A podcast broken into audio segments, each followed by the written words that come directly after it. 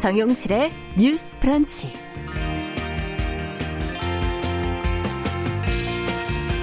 안녕하십니까 정용실입니다. 긴급 재난지원금 신청이 어제부터 시작이 됐습니다. 첫날부터 정치권의 기부도 이어지고 있는데요. 코로나19로 전 국민이 어려운 이때 국회 선행은 반가운 일입니다. 아, 지난달에는 세비 일부를 반납 또는 기부하겠다고 이 국회의장과 또 몇몇 의원들이 약속을 하기도 했는데요. 아, 정치인들이 나눔에 앞장서는 모습 칭찬받을 만합니다. 우리 사회 기부 운동을 촉진하는 그런 효과도 기대를 하게 되고요. 하지만 정치인들이 무엇보다 국회가 해야 할 가장 큰 선행은 입법기관으로서 제 할 일을 다 하는 것이라는 점, 이 점도 좀 잊지 말아줬으면 좋겠습니다. 자, 임기가 얼마 남지 않은 20대 국회 유종의 미를 과연 거두게 될지 또 새로 시작할 21대 국회 표값을 제대로 할지 국민들이 다 지켜보고 있다는 거 잊지 마시기 바랍니다. 5월 12일 화요일 정유실의 뉴스 브런치 시작하겠습니다.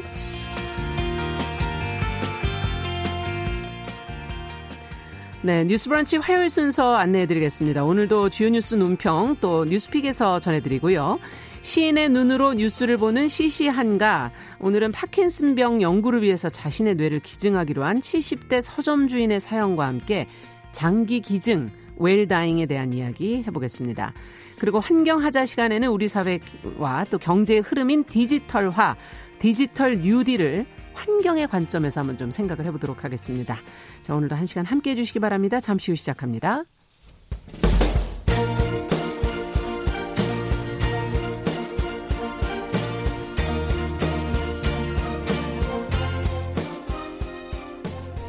여성을 위한 시사 정보 프로그램 KBS 일라디오 정용실의 뉴스 브런치 여러분의 의견을 기다립니다.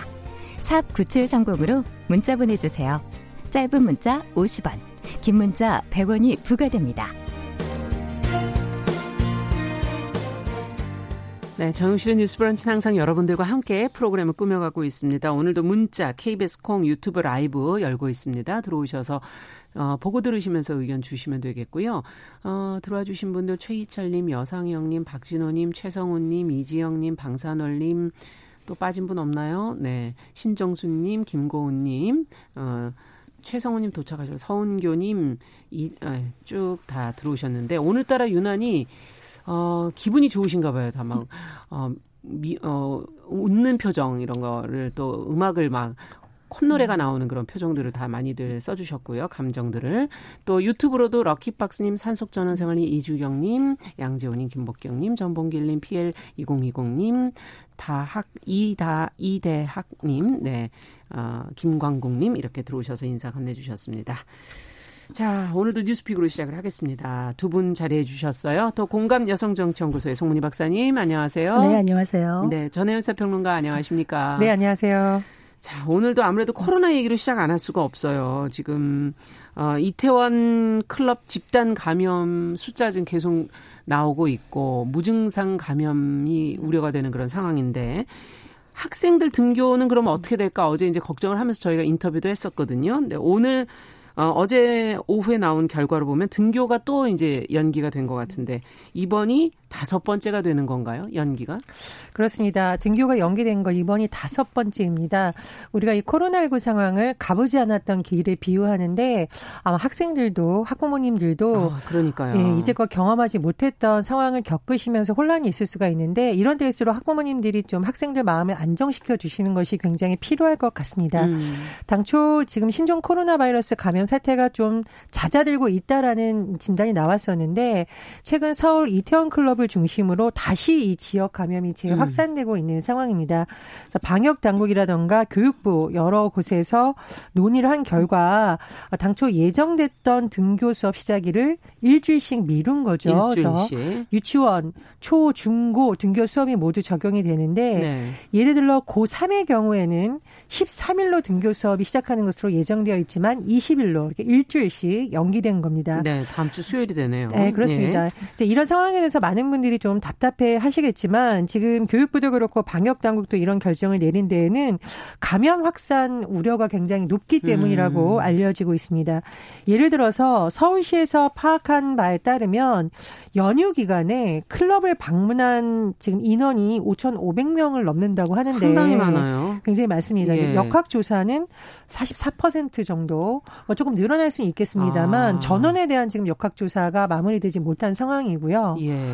또 물론 이태원이나 생각하면은 보통 서울에만 있겠다 생각하는데 그것이 아니라 서울과 인접한 뭐 경기도라든가 음. 이런 지역에서 또 확진자들이 관련해서 나오고 있는 상황이기 때문에 예. 만에 하나 이것이 교육 현장으로 번질 경우에 더큰 음. 어떤 혼란이 초래될 수 있기 때문에 그렇죠. 불가피하게 이런 결정을 좀 내린 것으로 보입니다.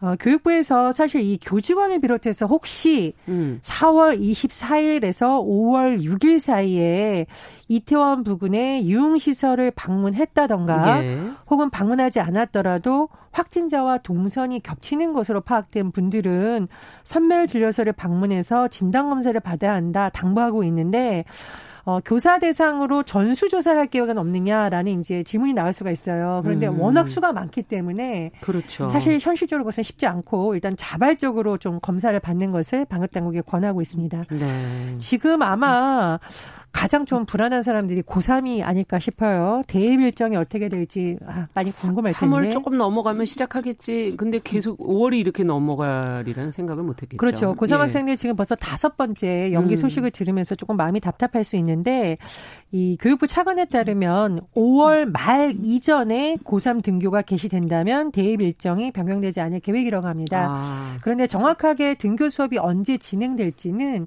일단 방역 당국이라든가 교육부에서 현 현재 코로나19 상황을 점검하면서 음. 구체적인 안이 다시 나올 것으로 보입니다. 네. 지금 뭐 맞부, 맞벌이 부모들은 정말 한계에 부딪혔다 이런 소리도 지금 나오고 있고 또 이게 비교적 건강한 젊은 층이 이제 감염이 되면서 감염 불감 증에 대한 우려들도 지금 이야기가 나오고 있고 어떻게 돼야 될까요? 지금 여러 가지 어려움이 계속 이어지겠어요.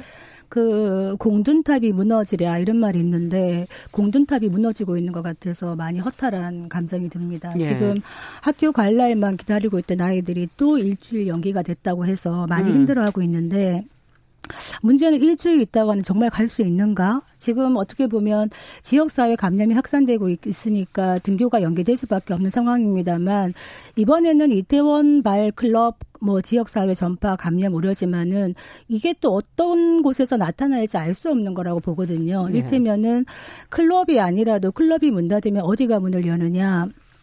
일반 음식점으로 등록은 되어 있는데 유사 유흥업소라 그래가지고 음. 지금 뭐 홍대 쪽에 헌팅 포차라는 즉석 만남과 합석이 가능한 이런 주점 여기는 사각 단속의 사각지대라 그래요. 아. 그리고 강남에도 이런 유사 유흥업소는 법적으로 단속을 할 수가 없기 때문에 여기에 몰리는 그 인원들을 생각하면 언제든지 일어날 수 있다. 그리고 뭐 예. 뭐 찜질방이라든지 목욕탕이라든지 PC방이라든지 아주 밀폐된 공간에서 음. 밀접 접촉을 하면서 마스크를 끼지 않고 많은 말을 하고 부비부비 한다는 것 굉장히 위험한 행동이거든요. 음. 근데 뭐 젊은 사람들은 면역력도 좋고 해서 별 그게 없다고 하는데 문제는 고령자라든가 기저질환자들한테는 치명적인 감염이 될 수 있기 때문에 나만 괜찮다고 괜찮은 게 그러니까요. 아니다. 정말 좀 각성을 해줬으면 좋겠다 이런 생각이 들고요.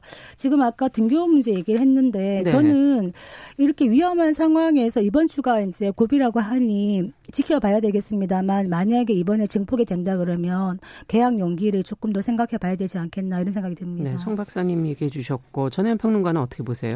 정의원 본부장이 또다시 국민들에게 고개를 숙이는 걸 보면서 저도 참 마음이 답답하더라고요. 그렇죠. 지금 방역 당국 분들이 정말 최선을 다하고 있는데 신신 당부했는데도 불구하고 예. 참 생활 속 방역 수칙이 안 지켜지고 있다는 점 그런 점은 좀 관련자분들의 반성이 필요할 것 같고요.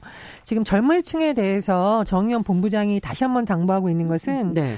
이태원 유흥시설 방문하신 분들 제발 이번 주 내에 신속하게 검사를 받아달라고 거듭 당부하고 있습니다. 그 음. 이유는 나는 증상이 없으니까 괜찮아 이것이 아니라 젊은 층의 경우에는 무증상 감염자가 그렇죠. 나올 수도 이게 있고 가장 우려 스럽죠. 예, 또 증상이 경미하기 때문에 그냥 넘어갈 수도 있다. 근데 이게 잘못하면은 가족이라던가 주변의 노령자에게 음. 전파가 될 수 있다라는 거죠. 그래서 제발 좀 진료를 자발적으로 받아라라고 계속 권고하고 있습니다. 그래서 네. 이런 분들 이태원 주변에 가셨거나 확진자와 동선 겹치시는 분들의 그렇죠. 4월 자발적인. 아까 24일부터 5월 6일까지 예, 예, 정말 예. 필요하고요. 되도록이면 빨리 가달라고 방역 음. 당국에서 지금 당부를 하고 있습니다. 그리고 지금 특히 젊은 분들이 검사를 꼭 받으셔야 되는 이유가 예를 들면 지금 클럽 방 클럽 방문했다가 확진 판정을 받은 인천 30대 남성 네. 이 80대 외조모에게 지금 전파가 됐어요. 그러니까요. 그러니까 이런 상황이 계속 발생할 수 있기 때문에 나를 위해서 내 가족을 위해서 방역 당국에서 당부하는 바는 꼭 지켜주셨으면 합니다. 그 아까 고3 얘기하셨는데 어, 우리가 방송 전에 고3이 더 힘들까, 재수생이 더 힘들까 이런 예. 얘기 했었잖아요. 지금 어떻게 보면 학사 일정 자체가 그러니까 잡히지 않는 이런 불안한 상황이기 때문에 더 혼란이 증폭되는 거라서 교육부에서는 자율적으로 이제 학사 운영을 해라. 일테면 음. 학교장이 중간고사 지금 시기가 지나가고 있기 때문에 곧 중간과 기말고사를 그러네요. 합쳐서 한 번에 보느냐, 음. 아니면 무리하게 중간고사 나중에 한 번 보고 또 바로 기말을 보느냐가 학교장의 재량이다 이러면은 사실은 학교장에게도 많은 부담이 되는 것이거든요. 그래서 사실은 교육부에서 약간 통일된 학사 운영 어떤 가이드라인을 좀 만들 필요는 있겠다 싶고요. 저는 차제에 이번 기회에 뭐 맞벌이 부부 너무 힘듭니다. 지금 유급휴가 다 쓰고 맞게 음. 부모님도 마땅치 않고 이런 분들은 특히 한부모 가정이라든가 정말 그게 다다랐다 인내심이 이런 생각이 드는데 이런 부분에 대해서도 뭔가 정부 차원에서 조금 돌봄이 필요하지 않겠나 이런 음. 생각이 들고요. 지난번에 우리 방송했던 차, 가을 학기제 예. 이것도 한 번은 음. 생각해 볼 때가 되지 않았나 싶고 만약에 계속 위험해진다면은 1학기를 아예 온라인 수업으로 원격 수업으로 음. 가는 것도 나쁘진 않겠다 이런 생각이 듭니다. 네. 지금 그 부분에 대해서는 아마 이제 고민이 많은 많지 않을까 그런 생각이 들고요. 5월 달 내내 지금 다 이번 주가 이제 고비니까 어떻게 되는지 차분히 좀 코로나 확진자랑 그 결과들을 좀 지켜봐야겠습니다. 자, 다음 뉴스는 최근에 일본군 위안부 피해자 이용수 할머니 얘기를 좀 해봐야 될 텐데, 그 수요 시위를 주관해온 정의기억연대의 후원금 사용이 불투명하다 하는 그런 내용의 기자회견을 얼마 전에 열었죠. 그러면서 파문이 일고 있는데, 또 정의기억연대가 어제 이제 기자회견을 또 하지 않았습니까? 어떤 내용이 나왔는지 서로 이야기가 어떤 부분이 또 차이가 있는 건지 전혜연 평론가께서 좀 정리를 해주시겠어요? 예, 사실 이 아이템은 굉장히 다르게 조심스러운 부분이 있습니다. 왜냐하면 네. 양측의 주장이 다른 부분도 있고요. 음. 또 현실적으로 무엇이 정확한 어떤 사실인지에 대해서 청취자들이 혼란스러워할 수 있기 때문에 저희가 그렇죠. 굉장히 좀 조심스럽게 전달을 해야 드려야 되는데 이용수 할머니가 제기한 비판은 기부 수입이 제대로 쓰이고 있느냐, 음. 할머니들을 위해서 쓰였느냐 이렇게 좀 요약을 할 수 있을 것 같습니다. 예. 이 부분에 대해서 정의경 연대가 어제 어, 기자회견을 열어서 여러 가지 어, 뭐 의혹이라던가 논란에 대해서 밝혔는데 예를 들면 2017년부터 2019년까지 3년간 기부 수입이 총 22억 1,900여만 원인데 네. 그중에 41% 정도 9억 1,100만 원 정도를 피해자 지원 사업비로 집행했다. 이렇게 음. 얘기를 했습니다. 그리고 수요 집회에서도 이제 금액이 모이는 경우가 있잖아요. 그렇죠. 그런데 지난해에 수요 집회를 통해 모금한 금액은 약 460만 원인데 음. 전액 수요 시위 진행에 사용했다 이렇게 밝혔습니다. 그러니까 네. 수요 시위라면은 뭐 음향이라든가 이런 걸 대야해야 되잖아요. 음. 마이크를 사용해야 하기 때문에 그런 부분에 집행이 됐다 이렇게 밝힌 거고요. 어 그리고 이제 감사를 어떻게 하느냐라고 했었는데 이 단체 자체가 100억 이상의 단체가 아니라는 거죠. 그래서 내부 감사를 하고 있고 법적으로 행정안전부에 제출하는 감사가 있고 그에 따라서 하고 있다라고 밝혔습니다. 음. 그리고 예전에 그 2015년 한일 위안부 합의 문제를 놓고 그 화해 기금을 놓고도 지금 조금 의견이 엇갈리고 있는데 네. 어, 이 부분에 대해서 정의원의 설명을 좀 말씀드리자면 음. 할머니들이 이걸 결정하게 했다. 음. 기금을 받을지 안 받을지 그리고 잘 설명을 드렸고 어, 또 그 이유에 대해서도 계속 뭐 원활하게 소통을 했다라는 점을 강조하고 있는데 다만 이용사 할머니에 대해서 마음을 상하게 해드리라던가 이런 논란이 일어난 부분에 대해서는 또 죄송하다고 밝히기도 음. 했습니다. 어, 윤미향 당선인 정의경 연대에서 일했던 윤미향 지금 더불어민주당 시민당이죠. 예, 예. 네. 윤미향 당선인하고 이용수 할머니가 좀 만났으면 좋겠다라는 의견이 많이 나오고 있잖아요. 음.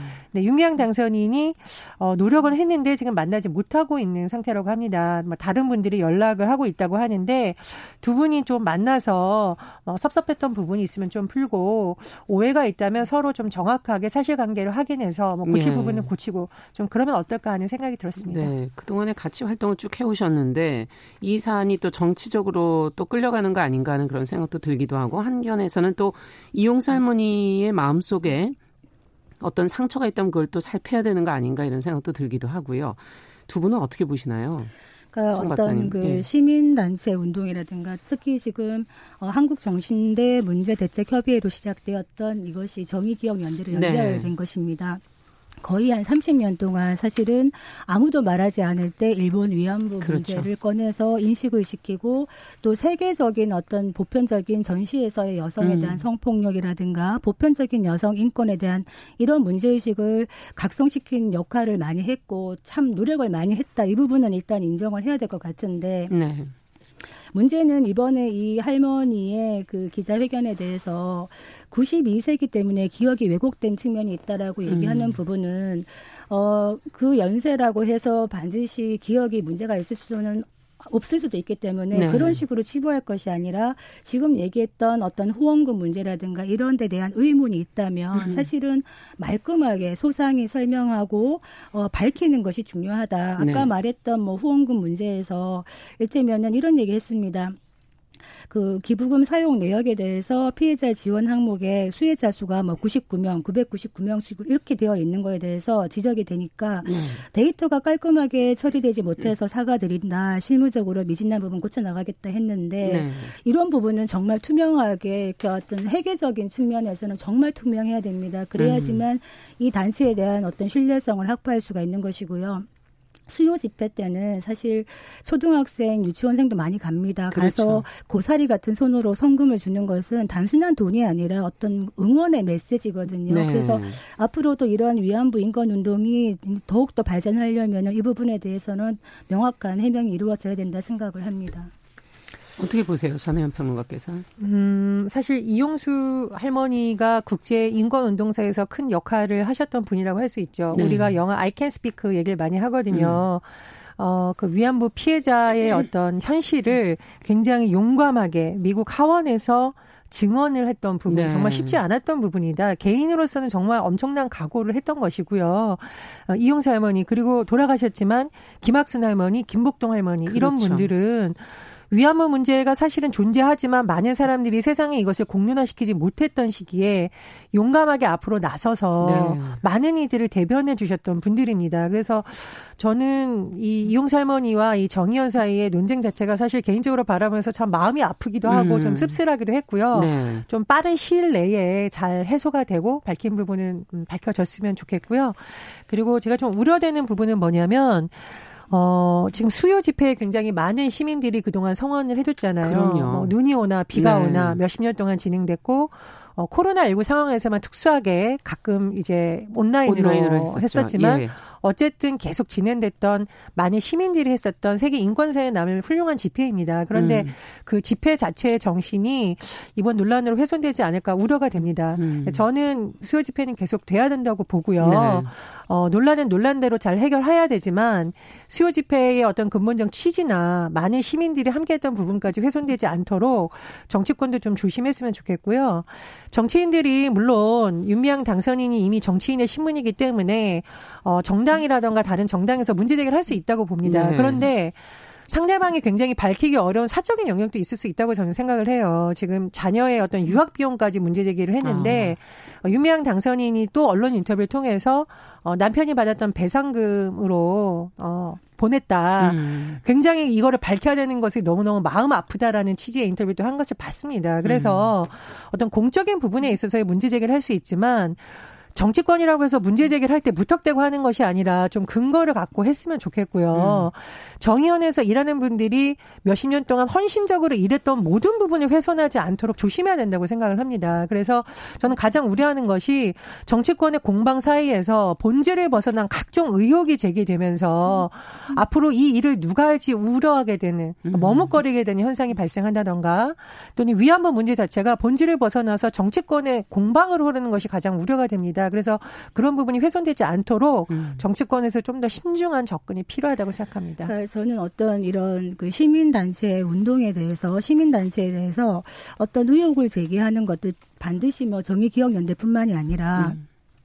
이런 거에 대해서 정치 공방으로 조금 쉽게 몰아가는 것도 조금은 피해야 된다 생각이 들어요. 정치인들은 사실 이런 논란을 정치적으로 좀 활용하려는 측면이 있는 것 같아요. 그렇지만 시민들은 사실은 그 본질을 봐야 된다 이런 생각이 드는데 시민 운동을 할 때 보면 처음에는 초심으로 해요. 좋은 음. 마음으로 했다가 돈이 모이고 또 조직이 방대해지다 보면은 초심을 잃는 경우도 간혹 있더라. 그래서 음. 그런 몇 개의 시민 단체가 있음으로써 전체의 시민 운동에 또 나쁜 영향을 끼칠 수가 있기 때문에 회계의 투명성 부분에서 제가 또 말씀드리지만 그게 10원이든 100원이든 일테면 외부 감사를 100억 이상만 받는다는 것도 저는 좀 고쳐야 된다고 생각합니다. 음. 100억이 물론 큰 돈이지만 10억이라도 시민 단체에서는 명확하게 어, 외부 감사를 받아야 되지 않겠나 이런 생각이 좀 들고요. 음. 저는 이용수 할머니가 하셨던 말 중에 좀 많이 와닿았던 것이 수요 집회를 얘기하면서 그동안 사실 비가 오나 눈이 오나 늘 함께 하셨던 분입니다. 그렇죠. 그러면서 어떤 얘기를 하냐면 한일 간의 관계에 있어 가지고 증오와 상처만 더 키우는 것보다는 올바른 역사 교육을 받은 한일 청년들이 서로 만나고 대화하는 게 중요하다 이런 얘기를 하셨을 때 참 많이 와닿았었거든요. 그러니까 단순히 일본에 대한 증오만이 아니라 어떻게 보면 정말 역사적인 인식을 많이 하신다 이런 생각이 들어서 이 할머니의 마음에 이 많이 힘든 부분을 좀 풀어줘야 되지 않겠나 이런 생각이 들고 지금 생존 할머니 한 18분 남으셨습니다. 네. 이분들 마지막 가실 때까지 생활 잘 돌봐드리면 좋겠습니다. 네. 근데 저는 말씀하신 부분에 약간의 오해의 소지가 있는 부분은 조금 설명을 드려야 될 것 같은데 수요 집회는 그냥 증오를 발산하는 행사가 아니라 잘못된 역사를 바로잡고 피해자들이 돌아가시기 전에 사과를 하라는 것을 촉구하는 것입니다. 그러니까 음. 그것은 증오의 차원이 아니라 바로 역사를 알리고 사과를 촉구하는 점. 그래서 이용사 할머니의 주장에서 저는 일부분 공감하는 바는 있습니다만 네. 조금 다르게 생각하는 시민들도 많을 거라고 생각을 해서 조금 보충 설명을 드립니다. 네. 네뭐 일단은 그 저는 시민사회 운동에서 그러니까 한국 같은 경우에 특히나 시민 운동가가 어느 날 갑자기 정치가로 변신하는 경우가 꽤 많이 있습니다. 물론 시민사회와 정치가 완전히 구분되어야 되는 거는 옛날식의 또 구분일 수도 그렇죠. 있습니다만 어, 외국 같은 같은 경우에 보면 성숙된 민주주의 국가일수록 시민사회는 좀 철저하게 정치와부터 약간 거리를 두고 있거든요. 이를테면은 시민 운동가가 그 자리를 지켰으면 좋겠다. 왜냐하면 이런 시민 운동하는 분들은 늘 깨어 있어야 되고 더 깨어 있어야 되는데 아무래도 정치권으로 음. 편입되다 보면은 그것이 약간 어려운 측면이 있기 때문에 제 바람은 조금 그렇습니다. 네. 저는 반대의 생각인데요. 시민 운동권과 정치권이 철저하게 분리되어 있다는 건 사실 아닙니다. 오히려 시민 사회에서 정치적인 의제를 갖고 의원들이 출마했을 때 그것을 공약으로 선택할지 말지. 그러니까 시민사회는 정치의 또 다른 영역에서의 활동하는 부분이라고 볼 수 있지 분리되어 볼 수가 없는 것이고요. 네. 그리고 지금 박원순 서울시장이라던가 여러 가지 의원들이 시민사회 출신입니다. 그래서 사실 민주당에서 시민사회 인사들이 많이 들어갔을 때 당 내부에서의 비판 여론도 있었지만 많은 국민들이 그래도 시민사회 출신들을 국회나 어떤 지방자치단체로 보낸 이유는 기존의 정치권이 보지 못했던 부분 예를 들면 지금 양성평등 관련해서 많은 입법을 하고 있는 여성 의원들 중에 상당수가 또 시민단체에서 활동하면서 역량을 키워온 분들이거든요. 그래서 기존의 제도권 정치가 가지지 못했던 부분을 보완해주는 역할도 네. 한다라는 점에서 저는 조금 박사님과의 의견이 다릅니다. 네. 이 부분은 아마 입장이 다 들으시는 분마다 조금씩 차이가 있지 않을까 하는 생각이 들고요. 자, 정영실의 뉴스 브런치 더 공감 여성정치연구소 송문희 박사, 전혜연 시사평론가와 함께 뉴스픽 진행하고 있는데요. 자, 짧게나마 저희가 엠번방 관련 소식을 좀 전해드려야 될 것 같습니다. 어, 이 엠번방을 처음 만든 닉네임 가까시 이제 검거가 됐어요. 잡히냐 안 잡히냐 어, 그동안 계속 어떻게 되는지 지켜보고 있었는데 24살 대학생이라고 지금 이제 신분은 밝혀졌고요. 신상이 공개될지가 지금 주목이 되고 있는데 송 박사님께서 관련 내용 지금까지 들어온 걸 좀 정리를 해주시겠어요? 네, 지금 텔레그램 엠번방 우리가 박사방 조주빈 사건 얘기했는데 네. 그 어떻게 보면 모태 텔레그램 성착취 세계의 암묵적인 규칙을 만든 1호 음. 바로 각갓이라는 사람입니다. 네. 24살 남성 뭐 대학생이라고 하는데 아마 구속영장이 발부가 된다면은 신상 공개는 되지 않을까라고 음. 추측을 해봅니다.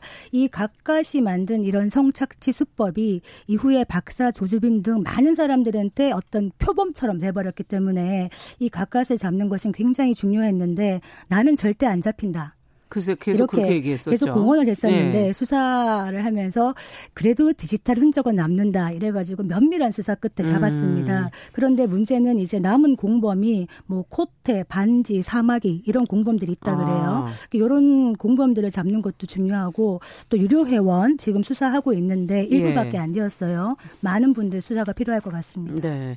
자, 이제 뭐 도망갈 곳은 없다는 이런 사실을 우리 사회가 좀, 어, 알게 되는데 도움이 되지 않을까 하는 그런 생각이 드는데 두 분은 어떻게 보셨습니까? 우리가 사법 정의라는 말을 많이 씁니다. 음. 어, 정말 끝까지 추적을 해서 끝까지 이번 사건을 마무리하는 그렇죠. 것이 사법 정의를 한 면을 보여주는 거라고 생각을 하고요. 지금 수사기관에 여성아동 범죄 수사 조사부가 있습니다. 뭐 네. 수사부 조사부 있는데 사실 이런 부사들이 검경에서 약간 어, 한직 이런 인식이 약간 일부분 있었습니다. 어. 근데 최근 들어서 뭐 추미애 법무부 장관도 어, 그렇게 돼서는 안 된다. 인권과 음. 관련된 부서의 중요성을 강조하고 있거든요. 그래서 어, 검찰이든 경찰이든 이런 걸 수사하는 분들 정말 책임감을 갖고 끝까지 해주셨으면 좋겠고요. 음. 또 검찰에서도 특수부 중심 물론 중요합니다만 예. 이런 일을 하는 분들에 대한 또 사기 진작책도 같이 마련돼서 맞아요. 국민들이 좀 계속 기다리고 있는데 좋은 결과를 갖고 국민들 안심시켜줬으면 음. 그런 바람입니다. 뭐 시간은 없습니다만 사실 이런 부분에서 이제 박사방 텔레그램 방에 대해서 범죄 단체 조직제를 한번 적용해 해보려고 하잖아요. 음. 그런데 문제는 많이 힘들다는 겁니다. 왜냐하면 범죄 단체를 인정받으려면은 조직의 의사 결정이라든가 상하 관계 이런 걸 증명해야 되는데 음. 그거는 내부자가 아니면 하기 어렵거든요. 그러네요. 특히 디지털 성범죄는 매우 은밀하고 폐쇄적이기 때문에 어렵습니다. 그래서 어, 시간이 없습니다만 이런 부분에 대해서 저는 조금 적극적인 함정 수사를 조금 더 허용해도 음. 좋겠다 이런 생각을 합니다. 해외에서 많이들 하고 있죠. 하고 있습니다. 예, 네. 그렇죠. 잔뉴스픽 오늘은 여기까지 듣도록 하겠습니다. 전혜연 평론가 더 공감 여성정치연구소의 송문희 박사 두 분 수고하셨습니다. 감사합니다. 감사합니다. 자, 정용실의 뉴스 브런치 듣고 계신 지금 시각 10시 32분 향해 가고 있고요. 라디오 정보센터 뉴스 듣고 오겠습니다. 코로나19 국내 확진자가 어제 하루 27명 추가로 확인돼 누적 확진자는 총 1,936명으로 집계됐습니다. 지역 발생이 22명으로 서울에서 12명, 경기에서 8명이 발생했습니다. 박능우 보건복지부 장관이 이태원 클럽 집단 감염으로 우리 방역 체계가 시험대에 올랐다면서 감염 확산을 조기에 차단하고 피해를 최소화하려면 국민의 협조가 절대적으로 필요하다고 말했습니다. 행정안전부는 긴급재난지원금 신용체크카드 충전 첫날인 어제 하루 전국 180만 7,715가구가 총 1조 2,188억 3,800만 원을 신청했다고 밝혔습니다. 종합편성 채널 채널A 기자와 현직 검사장이 유착했다는 의혹에 연루된 채널A 기자가 어제 이어 오늘 검찰에 다시 출석했습니다. 검찰은 컴퓨터 등에서 사건 관련 증거물을 추출하는 작업을 진행하고 있습니다. 내일부터 서울 지하철이 혼잡할 때 승객은 반드시 마스크를 착용해야 합니다. 마스크를 안 가져왔을 때는 역사에서 덴탈 마스크를 구매할 수 있습니다. 지금까지 정보센터 뉴스 정한나였습니다.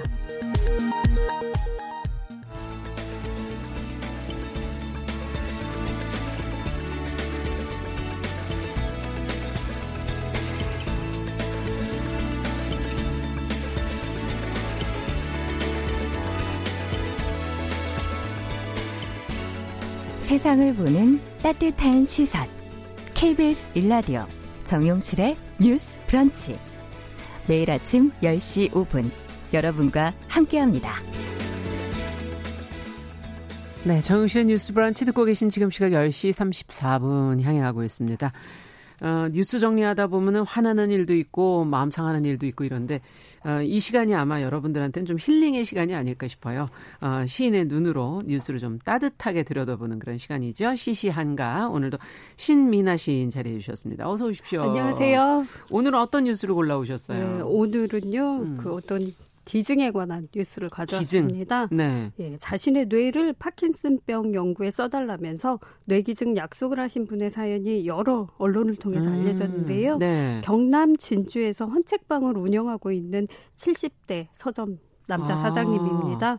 13년째 파킨슨병을 앓고 계신다고 하는데요. 네, 파킨슨병은 뭐예요? 예, 그게 그 신경세포들이 소멸해서 뇌기능에 이상을 일으키는 퇴행성 질환이라고 합니다. 어. 아마 청취자 여러분들도 좀 많이 들어보셨을 텐데요. 예. 그 권투 선수 무하마드 알리 아, 어. 맞아요. 예, 그분도 이 병을 알았죠. 아. 그래서 그 서점 사장님은 파킨슨 병이 알려진 지 100년이 넘었는데 치료약을 못 만드는 것을 도저히 이해할 수 없었다고 치료약이 합니다. 치료약이 없군요. 예. 네. 그래서 다음 세대에는 파킨슨 병이 없어져서 더 이상 이 병으로 고통받는 음. 사람이 없어졌으면 하는 생각으로 뇌기증을 결심하셨고요. 아, 또 자신의 사연이 알려져서 많은 사람들이 뇌 기증에 동참했으면 한다는 바람도 언론을 통해 알렸습니다. 그렇군요. 참 쉽지 않은 결정이시지 그렇죠. 않았을까 하는 그런 생각이 들고 진짜 다음 세대는 정말 파킨슨 병이라는 게 이렇게 오래됐다면 좀 없어졌으면 좋겠다는 생각도 정말 공감을 하고요. 네. 근데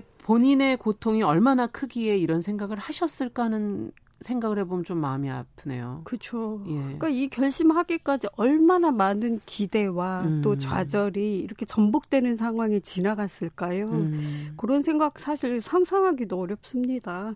인터뷰 보니까 처음에는 현대의학에 많은 기대를 걸고 아. 열심히 운동도 하셨대요. 예. 그런데 왼손이나 이 왼발에 이렇게 견디기 힘든 마비 증상이 이렇게 오고 음. 그러니까 아내의 도움 없이는 옷을 입고 벗을 수조차 없어서 네. 나중에는 완치가 어렵다는 거를 인정을 할 수밖에 없게 되었고요. 어. 그래서 이렇게 기증하면서 이 병으로 고통받는 사람이 없어지길 바라는 마음에서 큰 결심하신 것 같습니다. 그러네요. 네. 이 뇌 질환을 연구하기 위해서는 그러니까 많은 뇌 조직이 필요한 그렇죠. 거군요. 그러니까 뇌지 뇌 기증이 많아야 되는데 그거는 생각보다 그렇게 많지는 않은 모양인 것 같고. 그렇죠. 예. 아 그러면 이거 정말 중요한 결정을 하신 거네요. 어떻게 예. 본다면. 사실 음. 말씀하신 음. 대로 저도 장기 기증이나 음. 이런 것들 먼저 떠올렸지. 그렇죠. 솔직히 뇌 기증은 좀 있는지도 몰랐어요. 예. 그래서 어. 이번 기사 보면서 살짝 기사 찾아보니까요. 음. 2014년부터 한국뇌은행에서 연구 목적으로 사후 뇌 사후 뇌기증을 받고 있고요. 아. 있었고요. 계속 치매, 파킨슨병, 뇌졸중을 비롯한 뇌질환 조기 진단이나 뭐 치료에 쓰인다고 하네요. 예. 그래서 2019년 5월 기준으로 뇌기증 사례가 100건을 어, 이미 넘어섰고요. 네. 벌써 뇌기증 희망 등록자만 795명에 이른다고 하네요. 아. 어, 그래서 아무래도 그 동물 실험으로는 한계가 있잖아요. 그렇죠. 또 사체 기증도 그렇고 예. 그래서 뇌 질병을 연구하는 과학자들에게는 정말 소중한 연구 자원이 되니까 음. 더 귀한 결정이라고 봅니다. 앞서 기부 기증에 관한 뉴스다라고 얘기해 주셨는데 네. 뭔가를 우리가 기증한다면 주로 뭐 돈이라든지 그렇죠. 뭐 물건이라든지 이런 거를 늘 떠올렸었는데 예. 이렇게 장기라든지 신체 일부를 기증하는 것도 어, 이거야말로 정말 어려우면서 쉽지 않은 그런 기증인 것 같다는 생각이 드네요. 예, 맞습니다. 음. 어떻게 보면 인간이 할 수 있는 가장 직접적이고 음. 위대한 연대 아닌가 싶어요. 음. 이게 사실 말처럼 쉬운 일이 아니잖아요. 아마 가족한테도 자신의 장기 기증을 하는 것 이것도 맞아요. 쉽지 않을 것 같아요. 말은 좀 해놔야 될 것 같기도 그렇죠. 해요. 예. 네. 그래서 통계를 보니까 뇌사자 한 명이 평균적으로 세 명의 사람을 살리고 있고요. 아. 예, 죽고 난 후에 사실 나 혼자 그냥 죽어서 끝나는 게 아니라 다른 생명을 여럿을 이렇게 살리고 갈 수 있는 거니까 음. 생각해 볼 만한 가치는 사실 충분하죠. 그러네요. 그 사실 근데 이게 강요할 수는 없는 일이고 음. 사실 당장 기증을 결정하지 않더라도 장기 기증에 대한 여러 정보를 알아두는 게 사회적 음. 인식을 높여주기도 하니까요. 미리 좀 알아두셔도 좋을 것 그러겠네요. 같습니다. 예. 네. 뭐 이런 것과 관련된 시가 있을까 이런 생각이 들어요. 예, 오늘은 제법 묵직한 시를 골라왔어요. 어. 저희가 저번 주에 굉장히 어린이로 돌아가서 너무 장난을 많이 너무 장난을 쳤죠. 네, 쳐서요. 예. 그래서 오늘은 또 사실 인간으로 태어난 이상 어. 우리도 죽음이란 질문은 사실 피할 수가 없는 질문이잖아요. 맞아요. 요새 저도 사실은 결혼식장보다 사실 장례식장 가는 날들이 예. 점점 많아지기도 했습니다. 음. 그래서 우리가 나이 들어서 사실 눈도 흐려지고 언젠가는 마지막 숨을 거두는 날이 오잖아요. 그렇죠. 그리고 우리의 몸도 새의 뼈가 이렇게 가볍잖아요. 음. 그것처럼 살이 다 내려서 이렇게 가벼워질 때 네.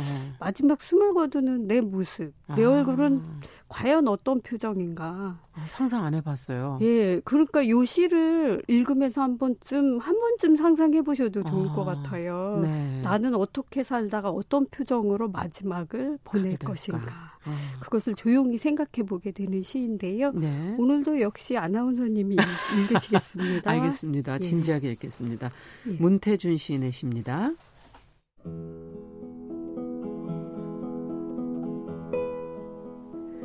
우리들의 마지막 얼굴 문태준 당신은 나조차 알아보지 못하네. 요를 깔고 아주 가벼운 이불을 덮고 있네. 한층의 제가 당신의 몸을 덮은 듯하네. 눈도 입도 코도 가늘어지고 작아지고 낮아졌네. 당신은 아무런 표정도 겉으로 드러내지 않네. 서리가 빛에 차차 마르듯이 숨결이 마르고 있네. 당신은 평범해지고 희미해지네. 나는 이 세상에서 혼자의 몸이 된 당신을 보내. 오래 잊지 말자는 말은 못하겠네. 당신의 얼굴을 마지막으로 보내. 우리들의 마지막 얼굴을 보내.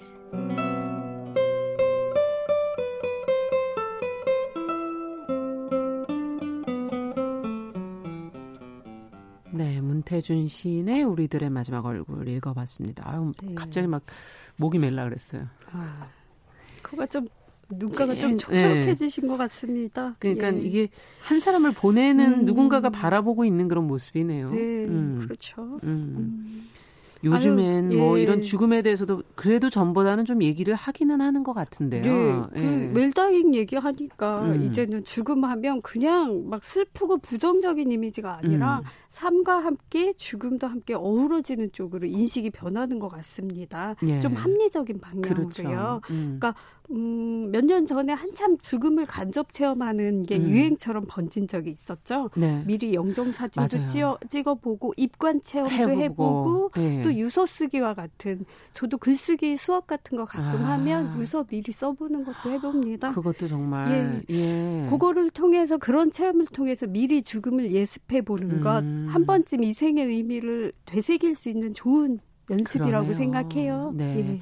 이주유님께서는 레이건 네. 전 대통령도 파킨슨병 맞습니다. 예, 얘기해 예. 주시면서 어, 지금 정창길님, 이지영님께서는 네. 어, 신민아 시인의 목소리가 너무 매력적이고 귀엽다고 예, 이런 의견도 보내주셨습니다. 어, 정말 어, 신민아 시인께서는 혹시 이 장기 네. 기증에 대해서 끝으로 뭐 준비해 놓은 여부에 대해 생각해 보셨어요?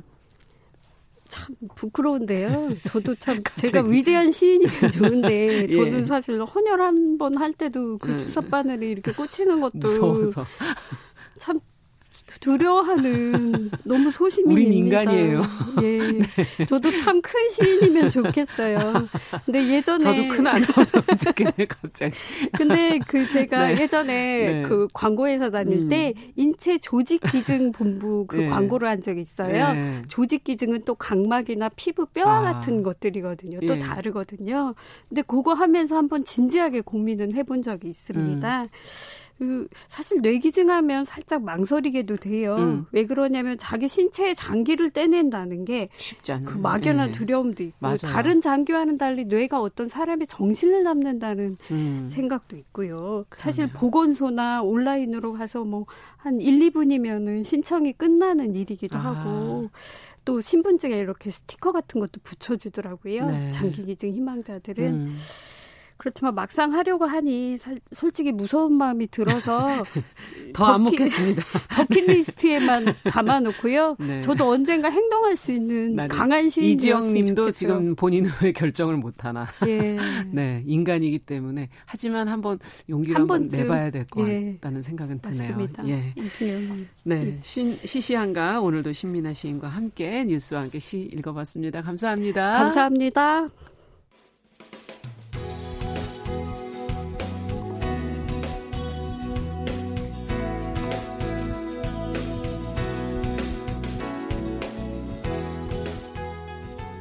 함께 가면 길이 됩니다.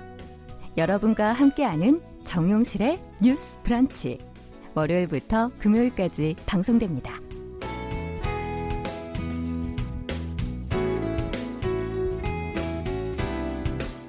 네, 정용실의 뉴스 브런치 듣고 계신 지금 시각 10시 44분입니다. 어, 환경을 위해서 좀 새로운 생각, 적극적인 행동 방향에 대해서 고민해보는 시간이죠. 환경하자.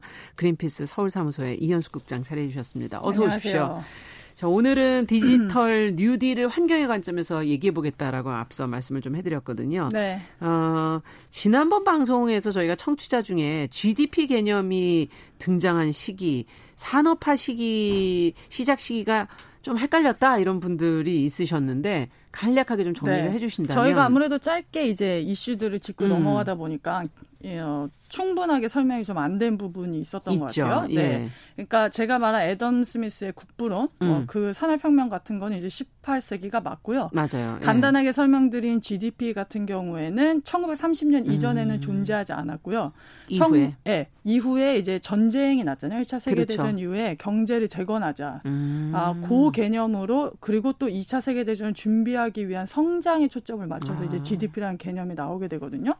그래서 GDP는 생산이면 다 좋습니다. 음. 그래서 생 근데 그 생산이 좋은 생산이냐 나쁜 생산이냐 따지지 않고 네, 따지지 않아서 GDP 관점에서 보면 환경 오염도 좋죠. 왜냐하면 환경 오염을 없애기 위해서 음. 기술을 만드는데 투자하고 그 기술로 환경 오염을 없애니까. 변화가 오니까. 네, 그런 생산. 그다음에 전쟁도 GDP 개념에서는 별로 나쁘지 않아요. 왜냐하면 아. 전쟁을 발발하는 국가는 무기를 계속해서 생산하게 되고, 그러니까 이런 것들이 다 플러스 요인으로 돼서 GDP의 점수가 높아지는 거죠. 거기에는 가치는 들어가 있지 그렇죠. 않아요. 그러니까 GDP GDP는 음. 무엇을 생산하느냐를 세는 데는 굉장히 적합하지만 무엇이 그, 그, 거기에 사는 국민들에게 음. 좋은지, 국민의 삶을 어떤 방식으로 향상시키는지를 재는 데는 한계가 있다. 그렇군요. 그래서 이제 GDP가 보여주는 단순한 성장에 이제 목을 매는 게 아니라 한국에 사는 우리들이 원하는 삶, 그다음에 음. 기후 위기 해결, 뭐 노인 빈곤 이런 것들이 이제 중심에 있는 음. 경제 모델을 만들어야 된다. 네. 예, 이런 그래서 지금 이제 저희가. 뭐 디지털로 하는 새로운 뉴딜 어, 얘기가 언급이 되고 있는 네. 거 아니겠습니까?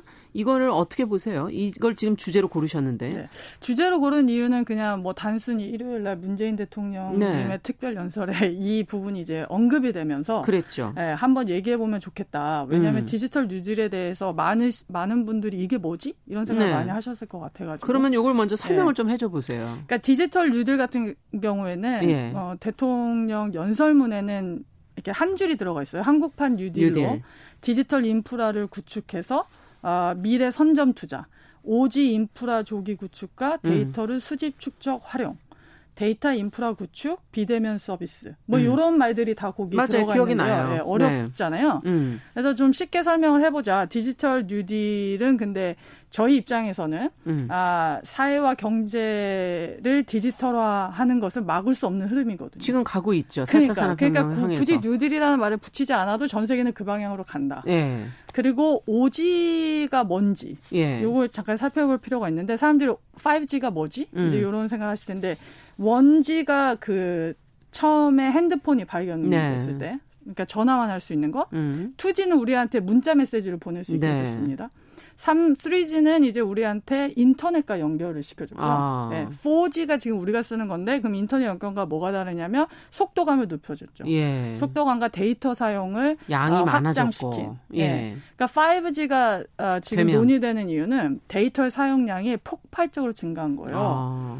그리고 속도도 그러다 보니까 속도가 느려지는 거죠. 그렇죠. 데이터를 아, 많이 쓰면. 네. 그러니까 같은 주파수에 너무 많은 핸드폰, 음. 노트북 이런 것들이 다 몰리니까 오케이. 그러면 주파수를 좀 확장하자. 음. 그래서 데이터 처리 속도를 급격하게 늘리자. 아. 그래서 약 지금 4, 4G에 비해서는 뭐 약 1000배 정도 더 데이터를 빠르게 아, 뭐 처리할 수 있고 그다음에 속도 같은 경우에는 10배에서 20배 정도. 이야. 그러니까 지금 어디 특파원이 가 있으면 뉴스에서 어, 그뭐 베이징 특파원 뭐 하면 몇 네, 초가 뜨죠. 이렇게 딱 몇 초가 떠요. 1, 2, 3 하면은 예, 그거 없이 바로 네, 연결되는. 바로 바로 이제 연결되는. 예, 그만큼 속도도 네. 빠르고 용량도 커진다는 얘기인데 이거에서 우리가 뭘 봐야 되는 겁니까? 디지털 뉴딜 안에서. 그러니까 이제 제가 말씀드린 것처럼 그 디지털 뉴딜이라는 파편화된 그 하나만을 뽑아버리면 문제가 뭐냐면 사회, 경제, 인류 모두에게 파괴적인 영향을 미칠 수 있는 기후 해결 같은 장기전 장기적인 비전이 결합되지 못하는 거죠. 그러면 지금 같은 왜곡된 음. 경제 시스템 안에서 제대로 된 경기 부양책이 될 수 없는 거죠. 그러니까 음. 결국 이것으로 이득을 보는 사람들은 기존 경제 시스템에서 이미 이득을 보고 있는 대기업이나 네. 독과점 형태로 운영되는 이제 디지털 플랫폼 예. 운영자들이 될 가능성이 커요. 예. 그래서 제가 요거를 좀 아, 쉽게 설명을 하려고 주말에 음. 그 전국 숙박업소 업주들이 음. 숙박앱 불매 운동을 시작했다는 뉴스가 숙박앱 나오더라고요. 숙박앱 불매 운동. 네, 왜 뭐 그렇게 된 거죠? 그 숙박앱 뭐가 있는지 잘 모르겠는데 예. 어쨌든 뭐.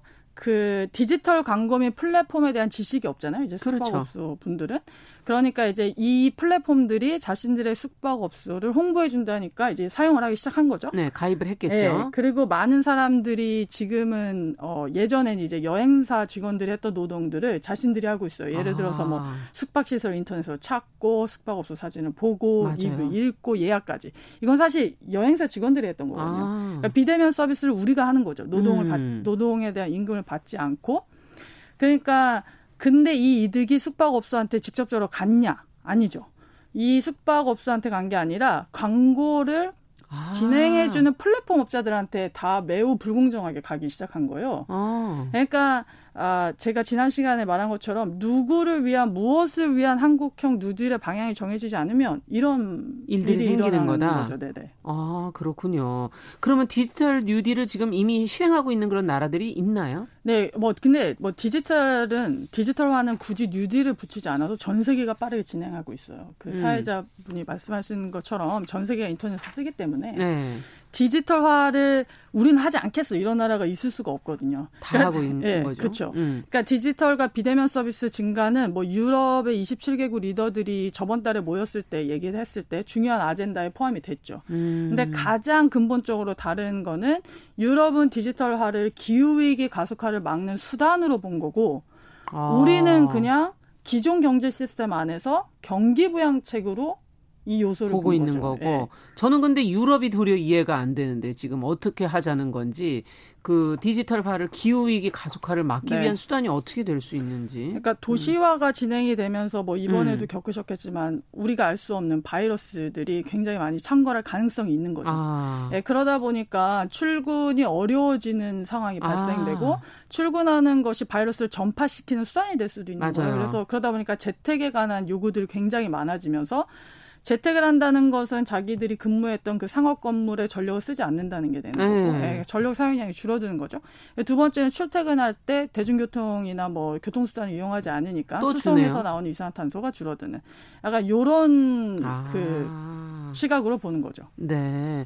그러면 디지털 전환이 되면은 지금 말씀 들어보니까 환경 친화적으로 되는 거 아니에요? 근데 그렇지 않은 게요. 그 디지털이나 인터넷 같은 거는 모두 전력을 기반으로 하거든요. 그러니까 그 전력이 어디서 오느냐가 굉장히 전력이. 중요한 요소가 되는 거죠. 전기가 네. 어디서 오냐. 음. 간단하게 얘기하면.